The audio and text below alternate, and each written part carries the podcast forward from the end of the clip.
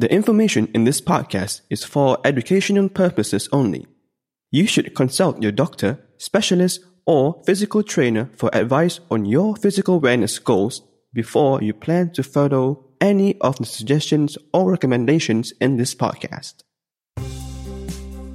Hello, Hola! Marhaba! Welcome to the ASK Trio About Wellness podcast. Join me, Syazana Sani, and the Astro Duo, Azfar Azman. And Azimah Azman. your host from New York. Let's strive to educate, regenerate, and elevate family institutions through optimal productivity and wellness education, one, episode, at a time. Welcome back to the ASK Trio About Wellness podcast. This episode is co-sponsored by Hardi Kamsani and my dad, Azman Repin. Thank you and may God bless you. Hello! May peace be upon you. You are listening to the brand new season of the podcast with me, Syazana, and the Astro Duo of Far and Azimah. This is the second episode of season 2. We would like to wish Ramadan Kareem to our Muslim listeners.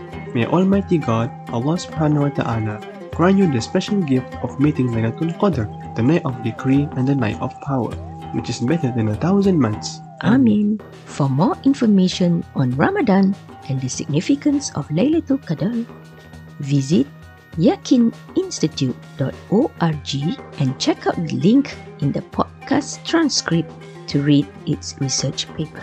There is also a special link between this night and seeking forgiveness from God.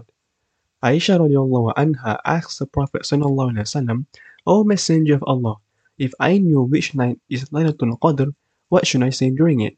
And he sallallahu alaihi wasallam instructed her to say, Allahumma innaka afuun karimun tuhibbul afwa fa'fu anni.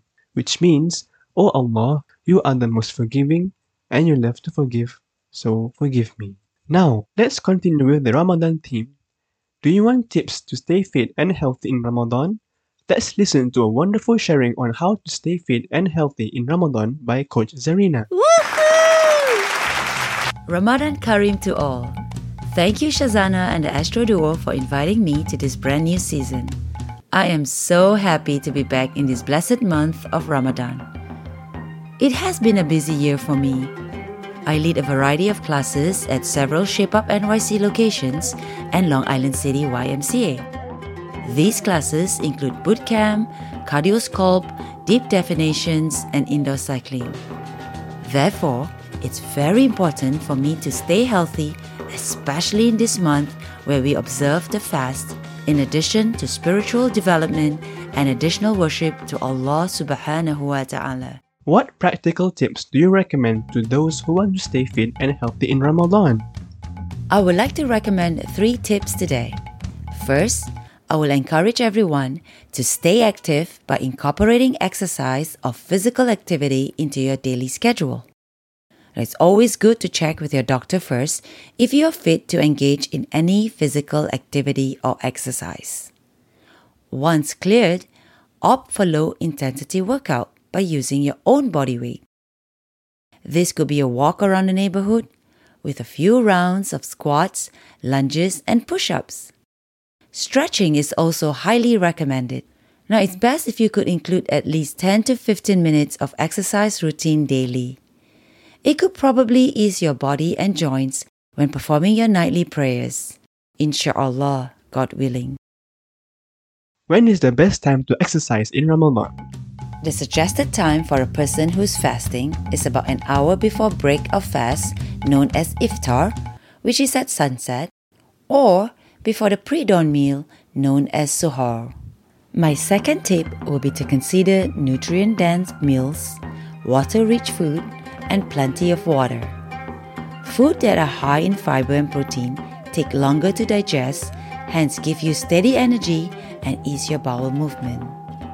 Overnight oats, whole grains, fruits, lentils, and eggs are some good examples. Water rich fruits and vegetables such as cucumber, celery, and watermelon are certainly good options.